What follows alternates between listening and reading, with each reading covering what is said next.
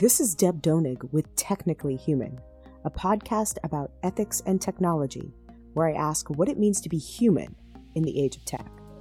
Each week, I interview industry leaders, thinkers, writers, and technologists, and I ask them about how they understand the relationship between humans and the technologies we create.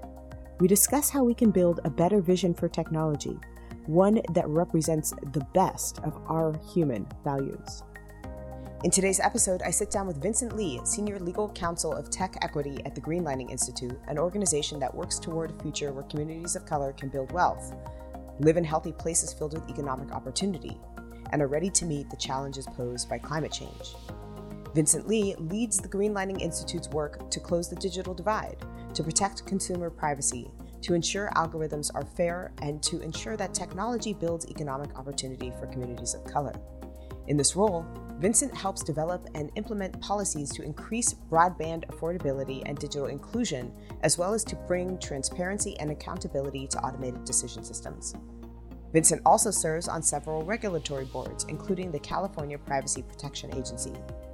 Vinhcent holds a Juris Doctorate from the University of California Irvine School of Law and a Bachelor of the Arts in Political Science from the University of California, San Diego. Prior to his work at the Greenlining Institute, Vinhcent advocated for clients as a law clerk at the Public Defender's Office, the Office of Medicare Hearing and Appeals, and the Small Business Administration. Hi, Vinhcent. Hi, Deb. So, Vinhcent, in preparing for this interview, I spent some time reading about the Green Lining Institute, where you serve, if I remember correctly, as Tech Equity Counsel. Can you tell us a little bit about what the Greenlining Institute is and what led you to want to work there? I know that you're based in Oakland, California. That's where I'm based as well. And I'm curious about what you were seeing or what was coming up for you in the world that you were seeing when you made the decision to join the Greenlining Institute. Thanks, Deb. Um, I think at a high level, I'll explain what the Greenlining Institute is. Um, you know, it is a nonprofit research and advocacy organization. You know, we focus on building wealth in communities of color, and in particularly communities that live with the impact of historical redlining, which is you know, the systematic discrimination against particular communities of color by banks, insurance companies, the government, realtors. And we want to close the racial wealth gap for these communities. But also, we want to make sure that communities of color live in places that are healthy and that are ready to meet the challenges posed by climate change. So, big scope of work. I work on particularly the tech equity issues. And I always had an interest in tech, and I think being in Oakland allows me to be closer to, you know, Silicon Valley and San Francisco, where a lot of these systems are being designed. But a little bit about why I wanted to work at Greenlining beyond the tech focus was um, throughout law school, I worked as a in criminal justice as a public defender, and you know as I saw more and more clients, I think it became harder to ignore the systemic issues that you know create a cycle of poverty and disinvestment um, that lead people back into the criminal justice system. So working at Greenlining on these systemic issues, on policy issues, uh, allowed me to tackle things on a more uh, on a broader level, right, versus the individual level. Um, something I do miss quite a bit, but I think the opportunity to create policy and to you know try to build wealth and try to break this cycle of poverty really appealed to me. You mentioned a couple things that I wanted to pick up on and try and uh, square here. Uh, you mentioned that you were interested in working on the way that climate change was affecting communities of color. You mentioned that you were interested in uh, looking at and, and trying to ameliorate some of the long afterlife of redlining. I'm curious how tech equity fits into your and the Greenlining Institute's vision for a more just future for communities of color. I think that I can see the connections between climate change and redlining and our current ecosystem of technological production, but I'm wondering if you can help put a finer point on it. What do you see as the major issues at the intersection of tech and equity for communities of color? How do all of these things fit together? Yeah, so, you know, the, the tech equity work at Greenlining is centered around you know building wealth in formerly redlined communities. And you know the work in particular covers two things right? It's the digital divide and then algorithmic equity. So the digital divide connects to our vision because we saw that you know uh, access to the internet computers digital literacy skills is much lower among um, communities of color um, in particular black and latino communities And we saw this as a critical issue because access to these digital skills and these devices is a pathway to good jobs, to home ownership, to all the things that you know white communities have had access to and communities of color have been left out of. And then the other side of this is algorithmic equity. And this is actually a program that uh, I started at Greenlining after reading Weapons of Math Destruction by Cathy O'Neil. I had always thought that algorithms and automated decision systems were our way out of redlining, right? We could take the human out of the equation. We can build decisions that were, you know, uh, objectively fair. And I read this book and I was like, oh no, these systems are actually just learning from patterns of human discrimination and replicating those decisions at a much bigger scale and with less oversight in many cases. So, you know, I think the worry here that Greenlining is trying to tackle is making sure that these systems that control access to housing, healthcare, credit, insurance, education, you name it, um, they're not learning from data that is uh, biased, data that is infected by the legacy of redlining, and it doesn't replicate those harms that happened in the past. So I'm glad you mentioned Cathy O'Neil's excellent book, Weapons of Math Destruction. I want to come back to that in a bit, but I want to probe a little bit deeper into your claims about algorithmic bias.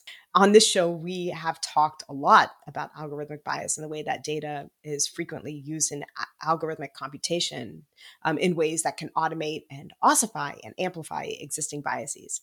I think that, though, what you are trying to do is not just understand these things, which at this point I think are, are fairly well documented and understood, but to actually try to push policy forward in order to mitigate some of the harms that are caused by these processes, which again, I think at this point we, we understand uh, fairly well. That is to say, we understand that the harms exist and we understand why the harms exist. But what kinds of policies are we talking about? What kinds of policies would you want to see codified into law or to regulation?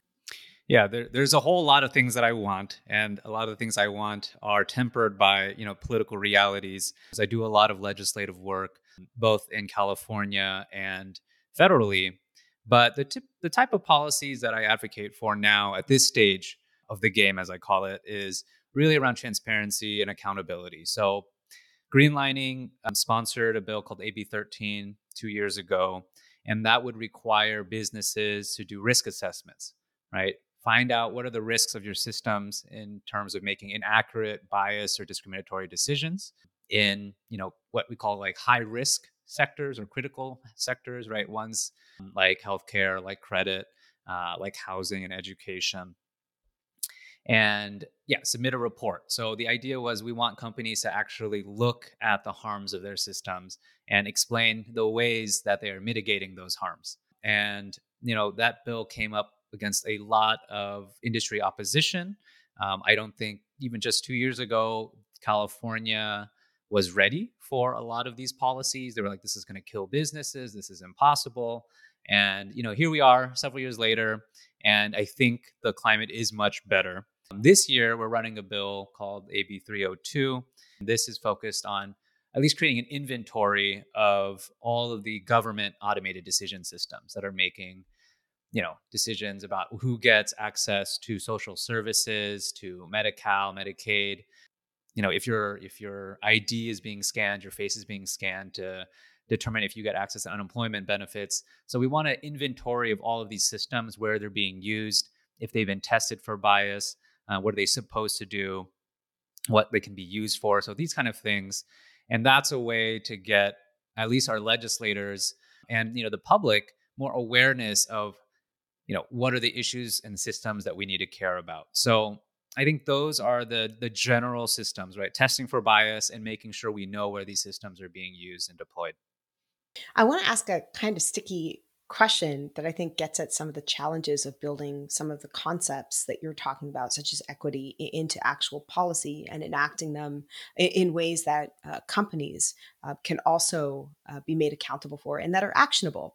And this is a question that I think that gets into some of the friction between technologists and critics of technological production, often by those of us who are not technologists. When we humanistic thinkers and maybe legal thinkers talk about uh, terms like equity, we're talking about values, we're talking about concepts. And the thing about concepts is that concepts have a shape but not a definite shape. This is something that I talk about when I talk to my undergraduate students uh, about ethics. We don't define in ethical conceptual terms terms like equity completely. When I talk about humanistic values, I talk about them having a shape, but they are what I call open concepts. Their conceptual shape is indefinite, and we actually allow that shape to morph situationally. So here's an example of what I mean let's say that I have a pie and I want to share that pie equally with my colleague. The question emerges if we're concerned about equity, uh, how should we split that pie equally? On the one hand, um, an answer just might be 50-50 right? We each get half. That's that's what we would call equal. That's a standard construction of equality. But what happens when my colleague is a 6'2 250 pound football player who just comes out of practice what happens then? This is an audio an audio medium so people can't see me but you can see me. I, am about five one. Uh, i sit at my computer most of the day. Is giving my 6'2 250 pound football playing colleague half and keeping half still equal? Is it equitable here in the sense 50-50 is not equal. And then the situation becomes more complex when we add more variables. So let's say that in addition to being 6'2 and 250 pounds and a football player my colleague doesn't get very much work done and i end up having to do all the work to complete a collaborative project.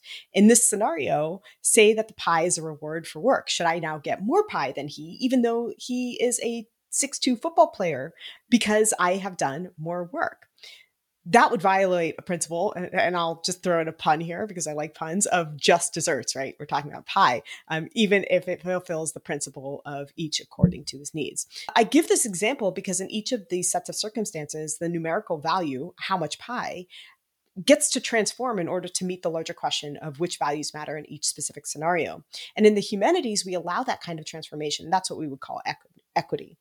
The problem is that technologists don't have this kind of uh, luxury of having an open concept technological products have to encode values as numerical values. You can't build a piece of hardware or software with an infinite contextually dependent shape shifting set of properties in technological production, values have to be transcribed into material forms, numerical variables, and mathematical formulas. So you can have some variational bandwidth, but not the kind of infinite variations that humanistic thinking allows.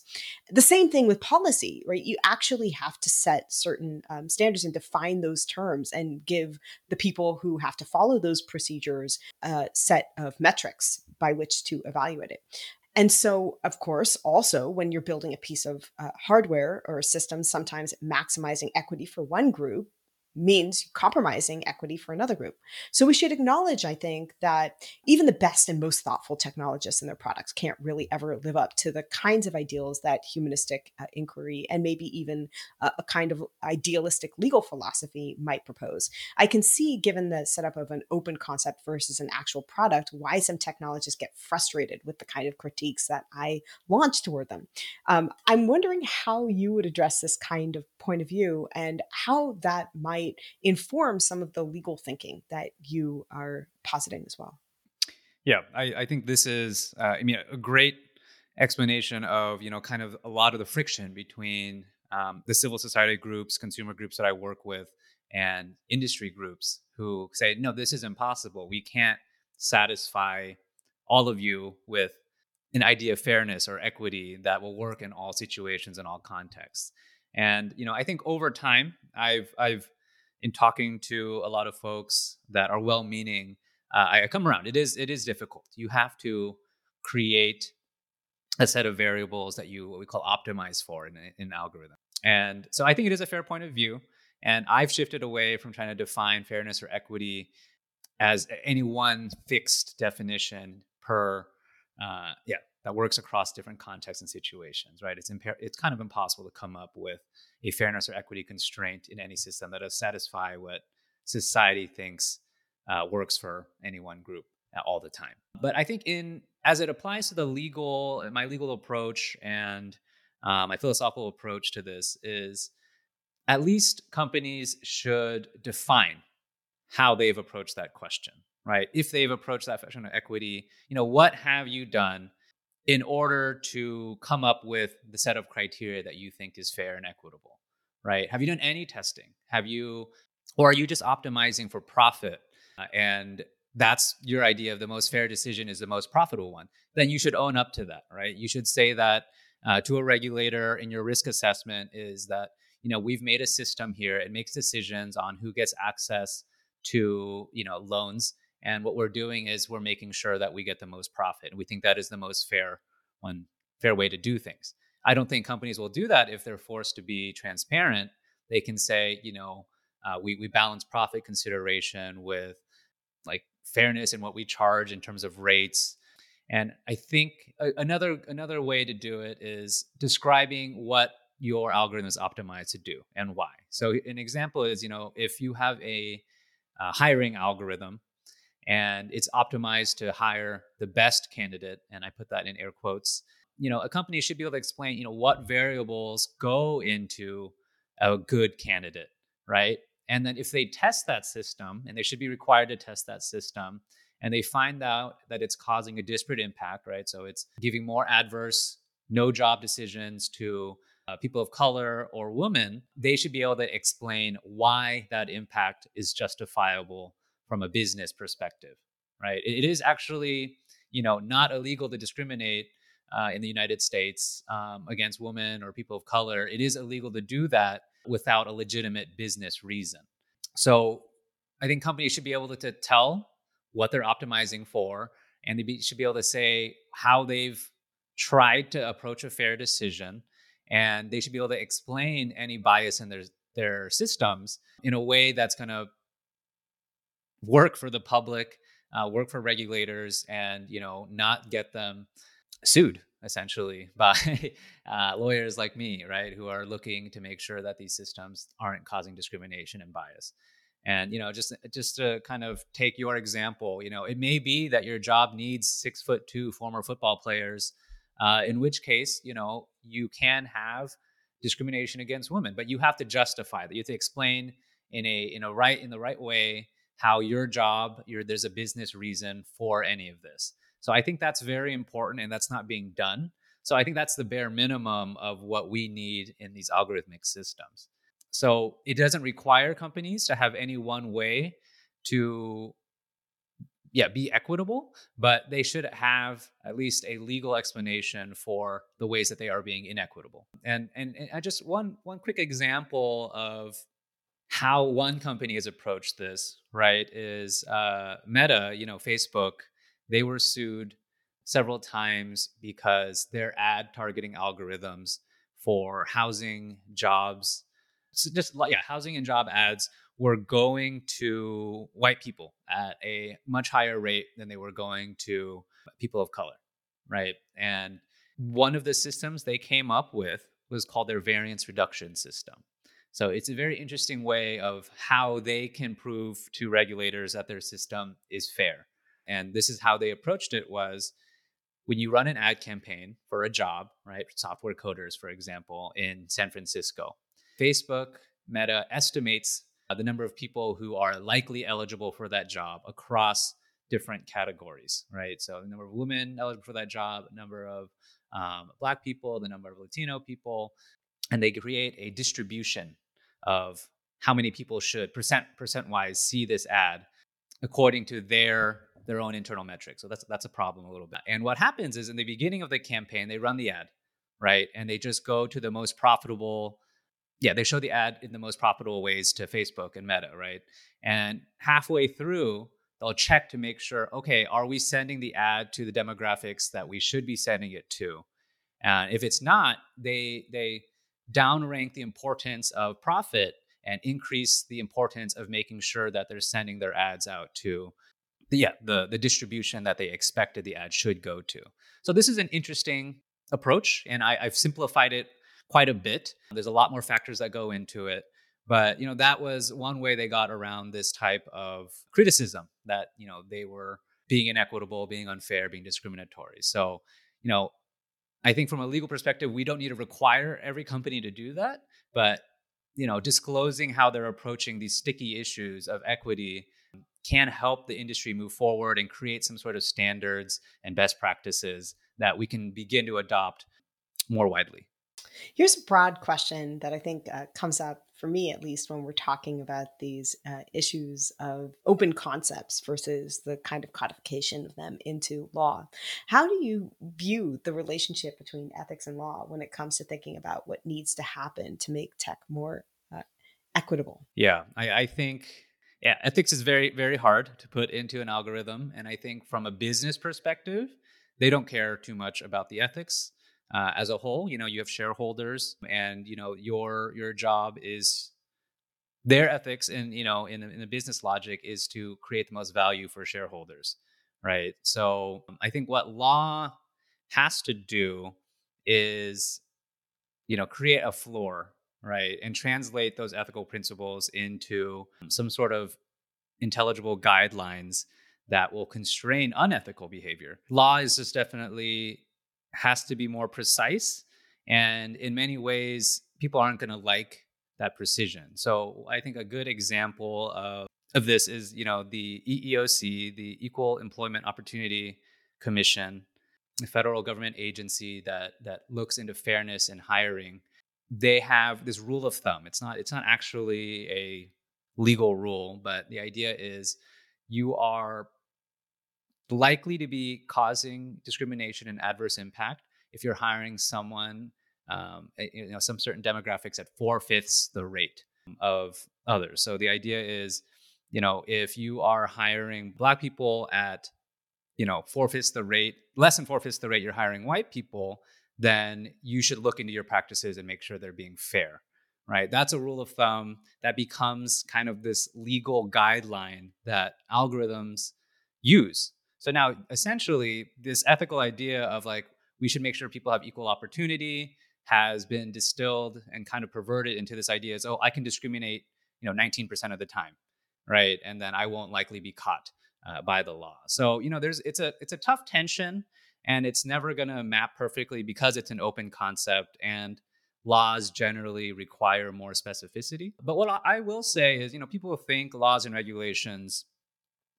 are very specific. Um, they can be. In Europe, they are uh, oftentimes more specific. But here, regulators use this beautiful word called reasonable, right? And um, they they they said you have to take reasonable actions to minimize risk of discrimination, and it's up to any company and their their legal department to decide, decide what is reasonable but oftentimes that is guided by ethics. So that that's kind of a way for ethics to worm their way into regulations. And the imprecision of the word reasonable provides space for ethics. When I think about the application of uh, laws and principles and the uh, mechanisms of our legal system that we can use uh, in order to kind of provide systems of accountability, I think of what I see as one of the challenges in in thinking about that intersection of tech production and and law as it applies to accountability because I think that on a certain basic level our legal system still holds accountable the idea of the individual as somebody who the law can try and, and hold accountable, even in the context of something like a corporation. A corporation is considered to be a, a person legally with specific people who can be charged and held accountable in that context as well. Legally, a corporation is considered to be and is formatted as a person. And so in technological production, I think this becomes particularly challenging because what we see is that the categories of accountability that might otherwise seem clear get obfuscated or eradicated when we're dealing with the harms caused by technical systems. I think, for example, of an algorithm that rejects me for a loan because, and here I'm pulling from the wonderful Cathy O'Neil, who you mentioned earlier, and her book, Weapons of Math Destruction. In the context of that evaluation, the system got me, Deb Donig, confused with another Deb Donig in California who had bad credit history. Whereas in the past, we might have held an individual bank or an individual loan officer even accountable and ask them to explain their decision. Here, we have algorithms that, as you point out, are opaque. They're developed by coders and engineers, uh, often at times at one company. They're authorized by managers at another company that buys the technology and employs it. And then the technology is deployed by agents who might be in a completely separate industry. So this process seems to remove agents and agency from the kinds of calculations that I think our legal system requires in order to hold somebody accountable. No one is responsible if the algorithm objectively provided the information, right? And again, I'm using that word objectively in air quotes because you already probed and poked holes at the idea that these algorithms are objective. But who are you going to blame in that situation? The individual coders who built the algorithms, the, the service that buys or deploys it? And I'm wondering how do algorithms and the kinds of harms that they may create interact with classical and moral legal terms such as accountability? Who becomes accountable when algorithms produce bias or cause harms for communities? And are our legal systems set up to deal with that kind of distributed responsibility? Yeah, I actually think, you know, you bring up a good point, right? And I may be cynical, but yes, it, it'll be very difficult to hold any individual responsible for the harm caused by yeah, an algorithm that's discriminatory or biased, right? It's whole teams, there's compliance officers. You know, uh, the idea is they've distributed this responsibility so diffusely that yeah, you won't be able to hold any one person accountable. And there's there are you know regulatory ideas in place to begin to challenge this. You know, one, one idea is we have risk assessments that are signed off by C-suite executives. You know, you've done all of these things, you've mitigated all of these harms and you know under penalty of perjury an executive has to sign that. And then that creates space within an organization to for people who want to do the right thing who want to push against maybe the most profitable option to to have the ability to say no wait we should re rethink this algorithm. We should rethink how we optimize it because you know this isn't the least discriminatory way we can we can develop this system. Um, so you know that that's just one note there but i think overall yeah, it is going to be difficult to hold any one person accountable. You can hold the company as a whole accountable. We I think we have to see this though as an opportunity. When you have an individual loan officer, for example, that discriminates, it's very difficult to get the truth. They can lie. They can say, "No, I I don't have a I don't discriminate against X, Y, or Z." And these all of these decisions were made uh, based off of you know not their race, not their gender, right? Whereas with an algorithm you know you do have the opportunity if certain things are documented within these systems to to have an un not unbiased but you know kind of a a straight look you know not varnished by lies around what were the variables that this company was optimizing for right? What were the checks that they had in place? What data were they using to train it? So in, in many ways an algorithm is more honest than a human so that is an opportunity for us to actually determine was a company being reasonable?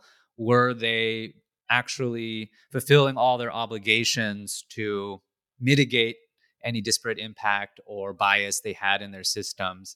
And I think we need to change our legal system and our regulations, um, so the courts and and the laws to to better kind of achieve the promise of greater transparency that algorithms have and that can help us at least maybe it won't help us find you know any one person accountable but it'll be a lot easier to find companies liable for the harms they cause right? And it right now it's very difficult to prove that a bank is being discriminated. But if we have the right disclosures it, it actually becomes very easy because you can just test this data. You can uh, you can look at what they were optimizing for. You can compare it to what other companies do. And then that makes it a lot easier to bring a lawsuit. So i think some reform in how you know what companies have to document and provide will really help make these anti-discrimination lawsuits easier uh, and that allows us to hold these companies much more accountable. And i think i have, I have an anecdote about this is you know when I, I ran a bill requiring companies to do risk assessments you know several years ago i was on a call with a bunch of industry groups and one of the things I, I, explained what the bill would do, I was like, hey, you have to measure bias in your system.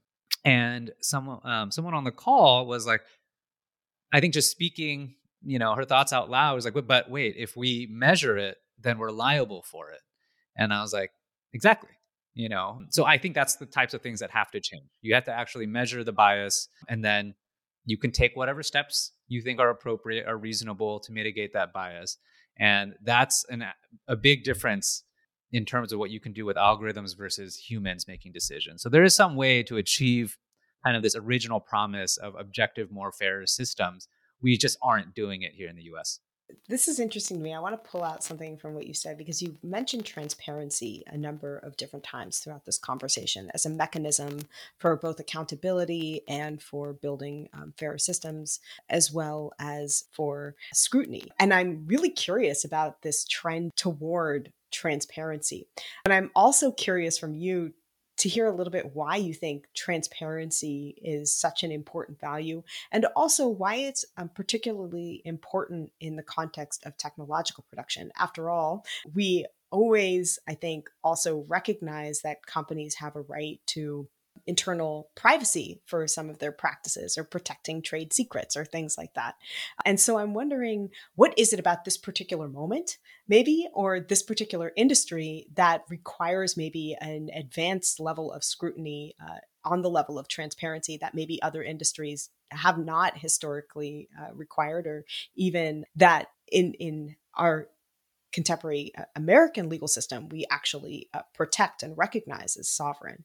What is it that um, you think right now really requires transparency in a way that maybe we haven't seen before or that is unique to the tech industry? Yeah, I, I think that's a great question. And, you know, I would like more than transparency, right? But I think transparency is the first step that we need to build the political will for more prescriptive action, right? So if you don't know how systems are being made, you don't know what the processes are in place for companies to mitigate bias, if they're even doing it at all, you don't know what systems are being used by your government to make decisions, then it gets very difficult to build kind of the groundswell of political support that will allow for more stringent regulations, right?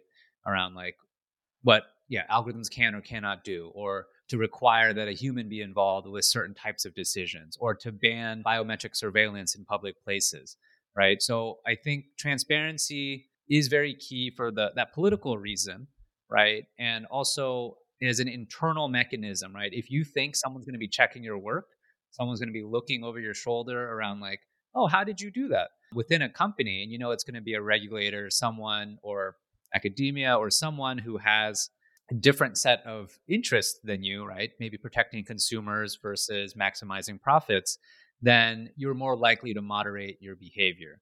And I think it was a, a Brandeis quote, you know, sunlight is the best disinfectant.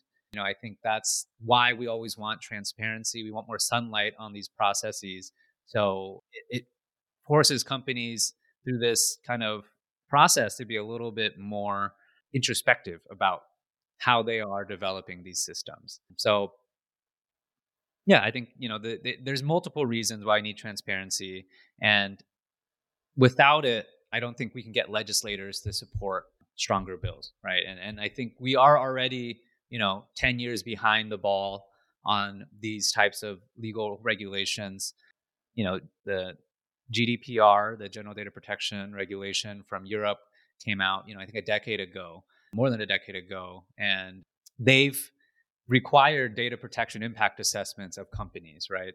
I think it's interesting that those impact assessments aren't public, they're internal, but companies do a lot, a lot they process data a lot less. They have a lot less information in, in uh, the EU. They have restrictions on what types of monitoring and public biometric surveillance can happen over there. So you know, I think the reason why in the US we don't have that is we didn't have all these news stories that created the political will to have more stringent regulations until recently. And that was because we had reporters that had the technical ability to come in and analyze oh, wait, these lending algorithms are discriminatory. Oh, wait, this government algorithm for identifying tax cheats, unemployment fraud, were wildly inaccurate. So that created the groundswell of public support for stronger bills, stronger legislation and regulations. And that's what transparency can get you. I mean, I guess I'm a little bit more cynical, or maybe I've just lived in Silicon Valley for too long here, because one response that a tech leader might give you or CEO in Silicon Valley might give you is that tech companies are operating less in places like Europe than they are in the United States precisely because the regulations are more stringent. They would frame it, I think, as the EU stifles innovation and it stifles commercial opportunity and uh, opportunity to generate capital, which increasingly aggregates in, in places like Silicon Valley, which has intellectual property laws that are much more lax and regulatory practices that are much more lax. And so the technological uh, innovator or CEO or entrepreneur might say that the EU is now losing out because uh, technological innovation is more concentrated in these areas precisely because there is less regulation.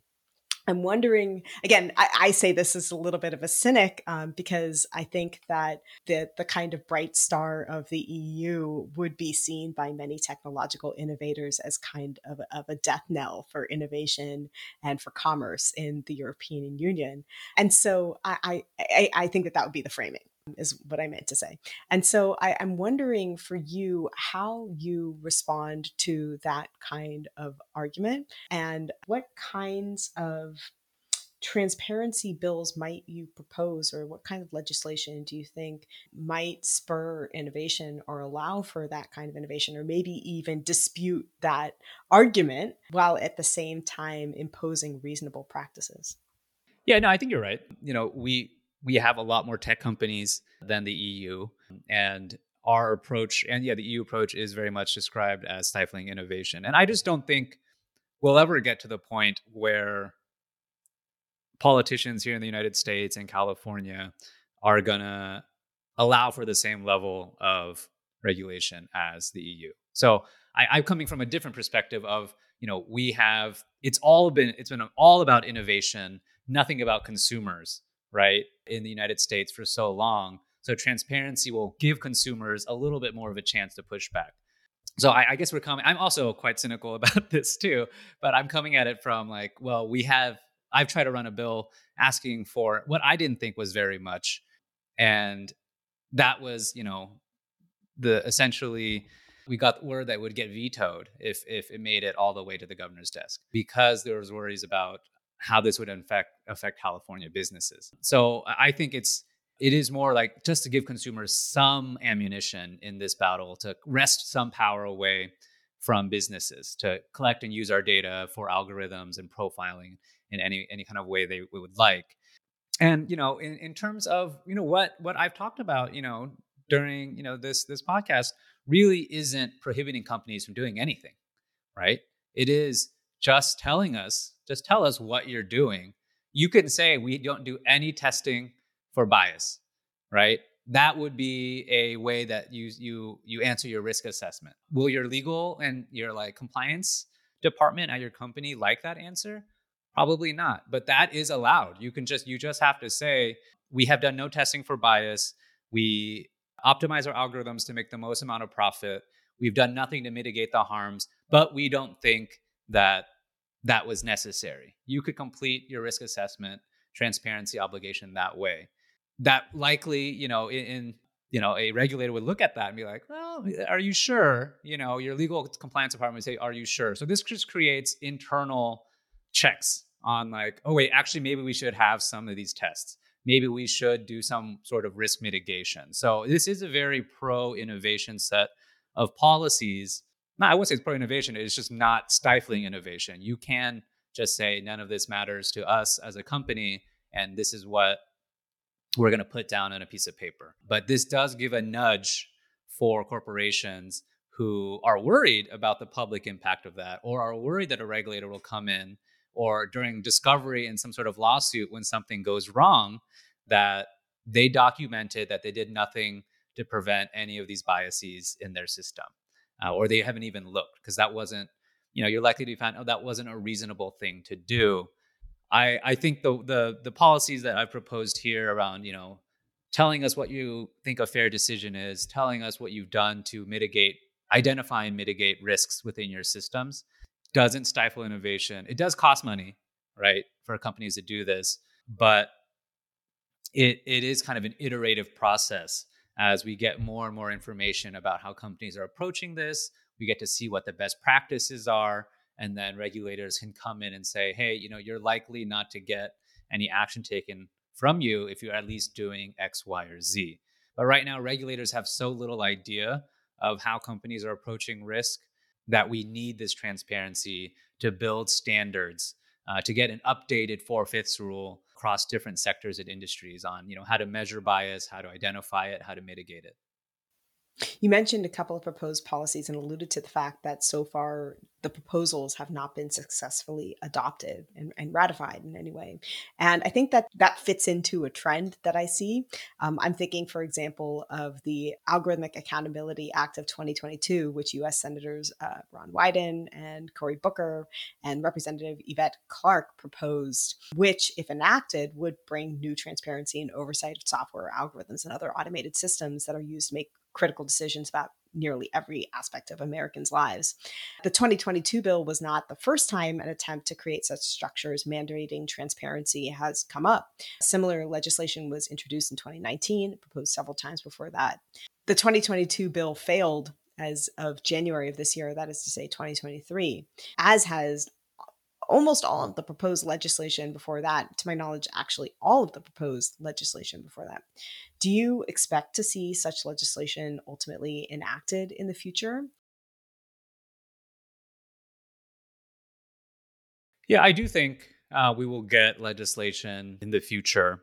And that's because of all these state level legislation that we're having right? Utah has a set of rules, Colorado has a set of rules, California has a set of rules, Virginia. I think there's over 10 states that have data privacy bills that impact algorithms, right? Uh, some require risk assessments, some don't. Some require, you know, California has an agency that looks over these these risk assessments, and it creates different obligations for companies all across the United States if they go at a state by state level, and that creates pressure to unify around federal legislation. And you know, actually, the Algorithmic Accountability Act of 2019 was what my bill was partially based off of. I use some of those definitions. You know, any good lawyer will will won't reinvent the wheel. And so, yeah, we, you know, we're getting some of these bills passed at the state level, and businesses are worried that it's going to cost them too much to comply with these state by state rules. So they want just a set of federal rules. So I think that will drive pressure to get a unified federal legislation on on these topics, right? But the question is how good will that bill be? Will it undercut other states? You know, outside of my job at the Greenlining Institute, I'm on the board of the California Privacy Protection Agency we actually opposed a uh, a bill, a federal algorithmic accountability bill, uh, because that bill would preempt California.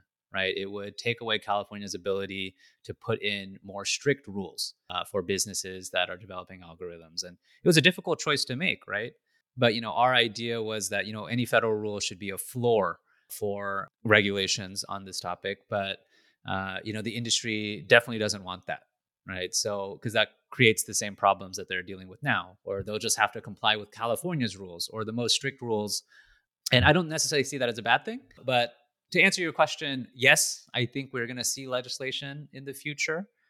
I think that transparency will help in that project, being able to see where, how pervasive these systems are and whether or not they are working will help get more voter support for it. And I I think the EU developing their AI Act will also be kind of an impetus for legislators to say, well, you can do it in Europe, you know, you can do a version of it in the United States too. So there are, I think, factors coming that are making it more likely that we'll get some comprehensive legislation on this.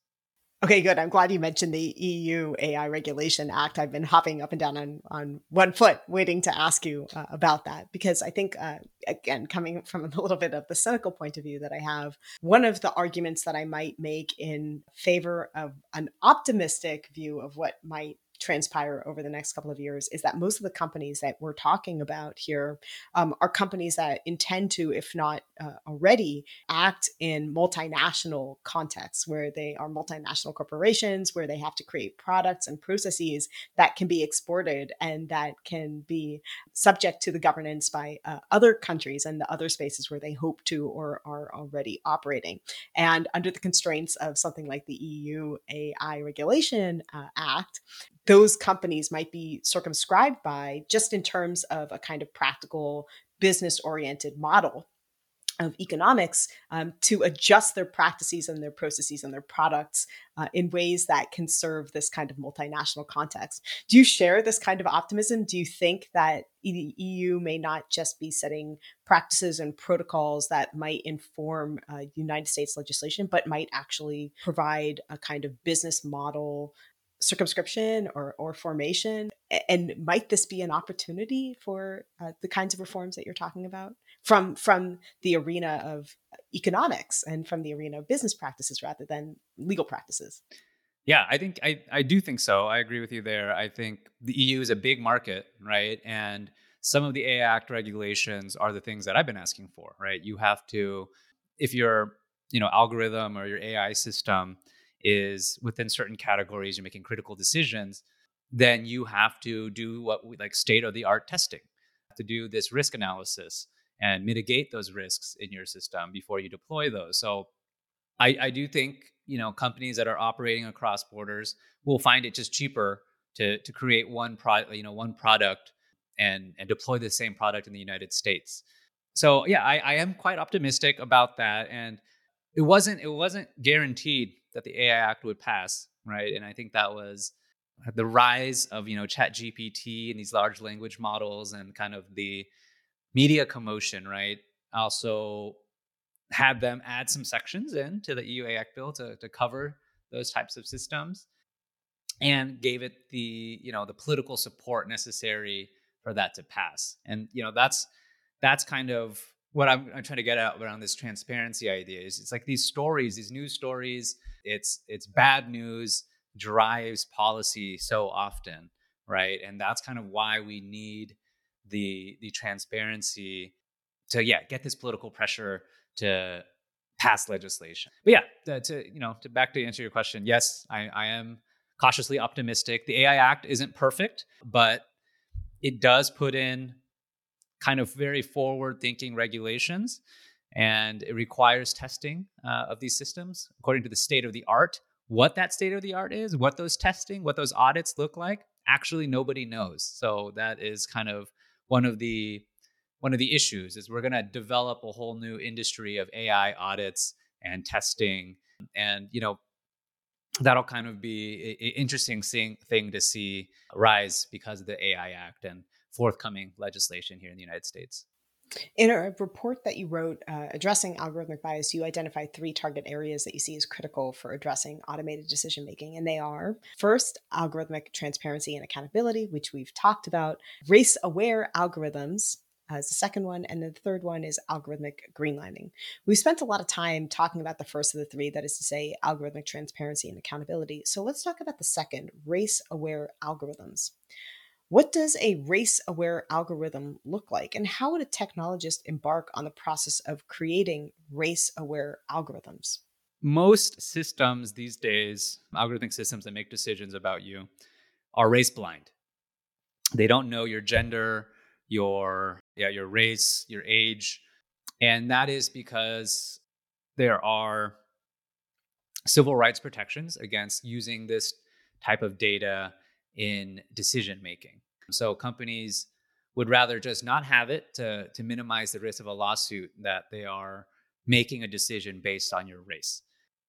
But when it comes to, you know, that kind of work, race being race blind worked when it comes to humans. So if humans are looking at resumes and they don't know your name, they don't know your race, they're less likely to be discriminatory uh, if that person was biased. But the way algorithms work is it doesn't matter if they don't know your race because they can learn those patterns through all of these different proxies. You know, what high school you went to, what zip code that do you live in, yeah, what's your last name, what. Uh, so there's so much data that they can use and, and identify with relatively high accuracy what your race, gender, age is. So being blind to these attributes doesn't really change much in terms of preventing discrimination in um, these systems. So a race aware algorithm is one that there's two ways to look at it. One that is just knows what your your race is, and that allows you to check your work. Right, you can you can test for bias because you have race data attached to all of your decisions. Right, you don't have to use it in making the decision, but you at least know that okay, my system is discriminating against Black people. Right, and that's that awareness of race helps you minimize bias. The other one is actually using it in your decision making system.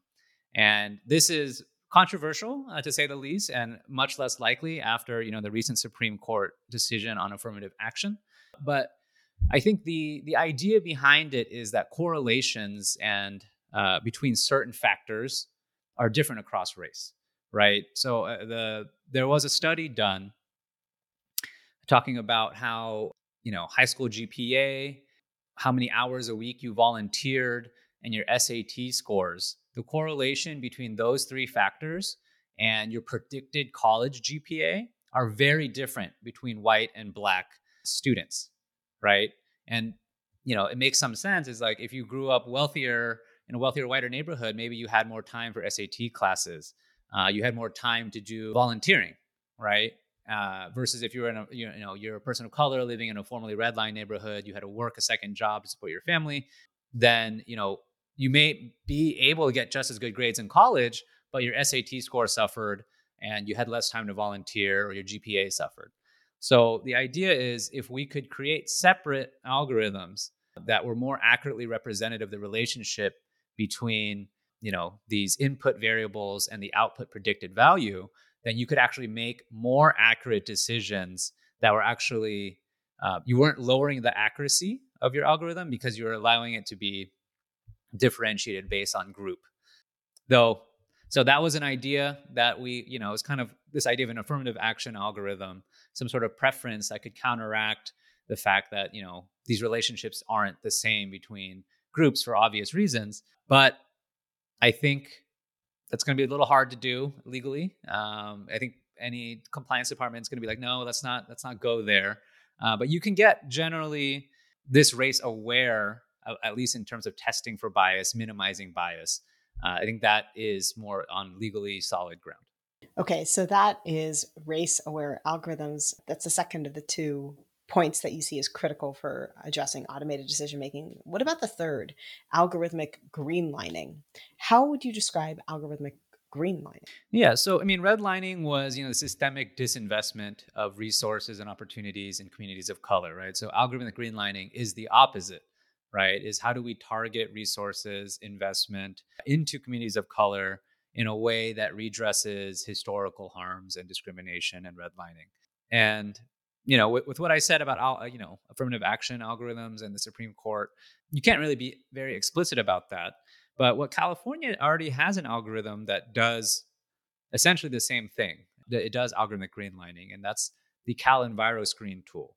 And that what that does is it looks at a lot of different factors, right? Poverty, exposure to pollution, asthma rates, socioeconomic factors, and environmental factors and it identifies disadvantaged communities, right? And those disadvantaged communities are majority people of color, and they are like majority formerly redline communities. And with that, you know, disadvantaged community status, we actually funnel billions of dollars in climate funds to those communities to do climate resilience work, to build affordable housing, to put in electric chargers. So this is creating investment in these communities using our greenhouse gas reduction fund. So that's like a great example of algorithmic greenlining.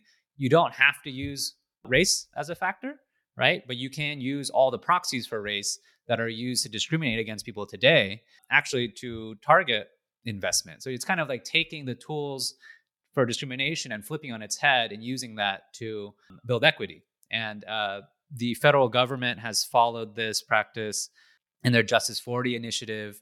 There's you know a lot of funding available federally for climate work, uh, infrastructure work, and they're creating their own version of disadvantaged communities using these factors that are proxies for uh, essentially very close proxies for race. So um, I know it's pretty exciting, uh, and, and I like that it's happening in the climate space first because so many times redline communities were exposed to pollution and bad bad air, and I think it's nice that you know who's who's going to be seen first, you know who's going to be prioritized in all of this, you know green green funding will be those same communities.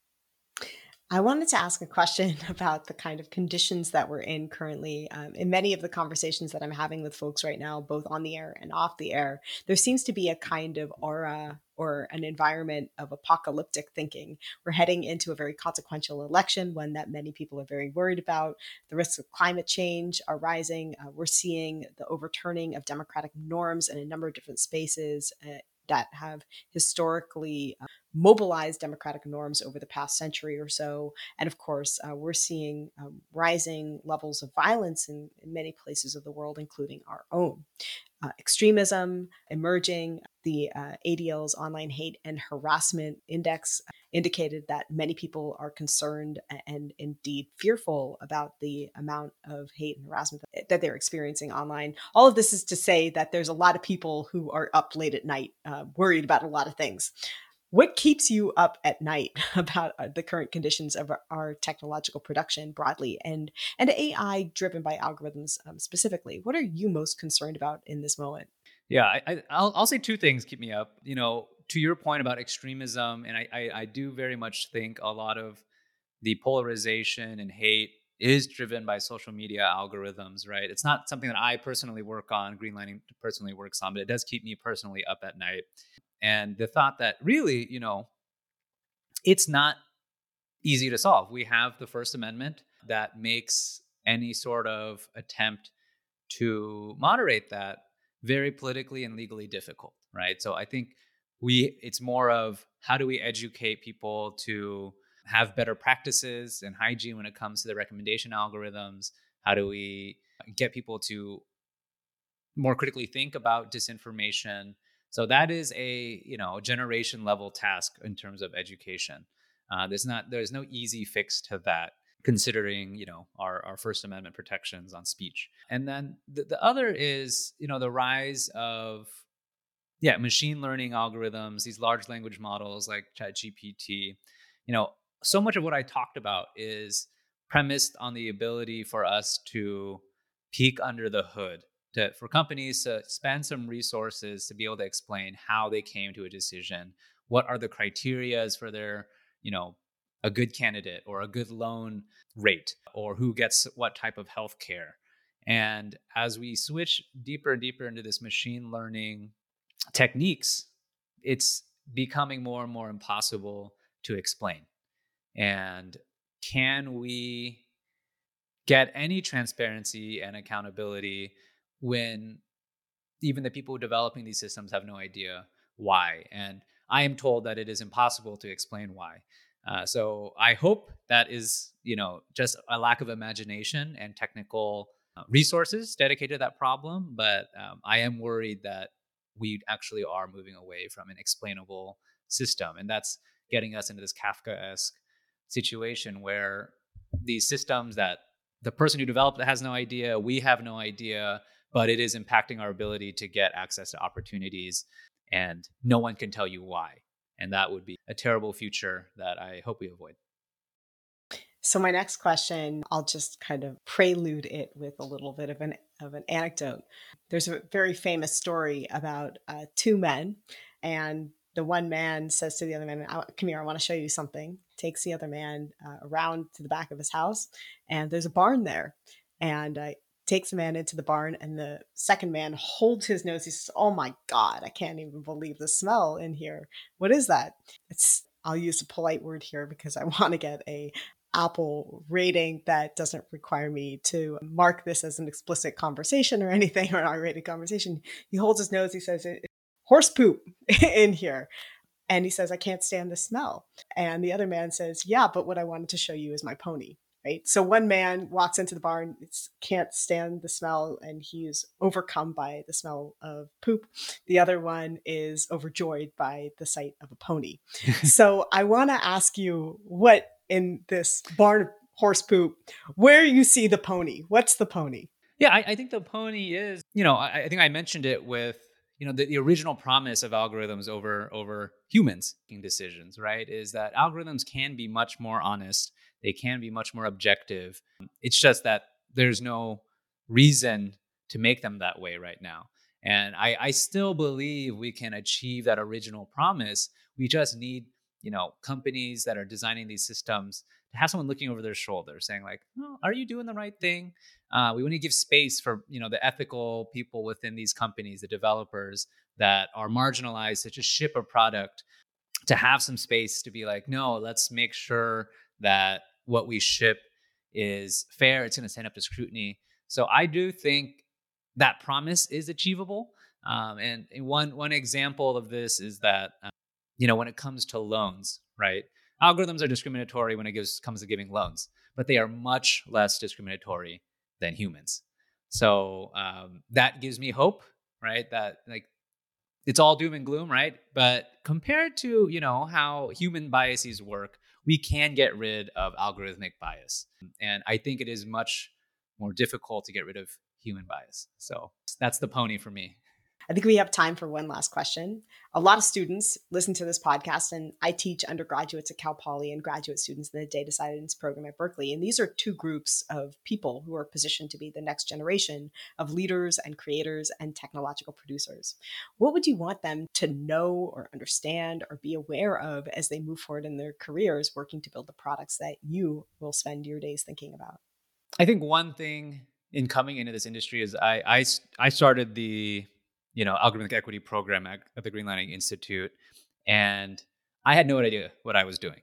Um, you know, I was very much living with imposter syndrome. I was reading everything I could, and I think I realized, you know, a couple years into it is that you know this is a new topic. Nobody really knows what they're doing, right? And it, it's it's a scary thought, right? Is that I'm talking to people who have PhDs and their their solutions are just as out there as mine, or we we totally agree on these solutions. So I, I do think coming into such a technical field, you think that, oh no, right? Like this is impossible. Like I don't know anything.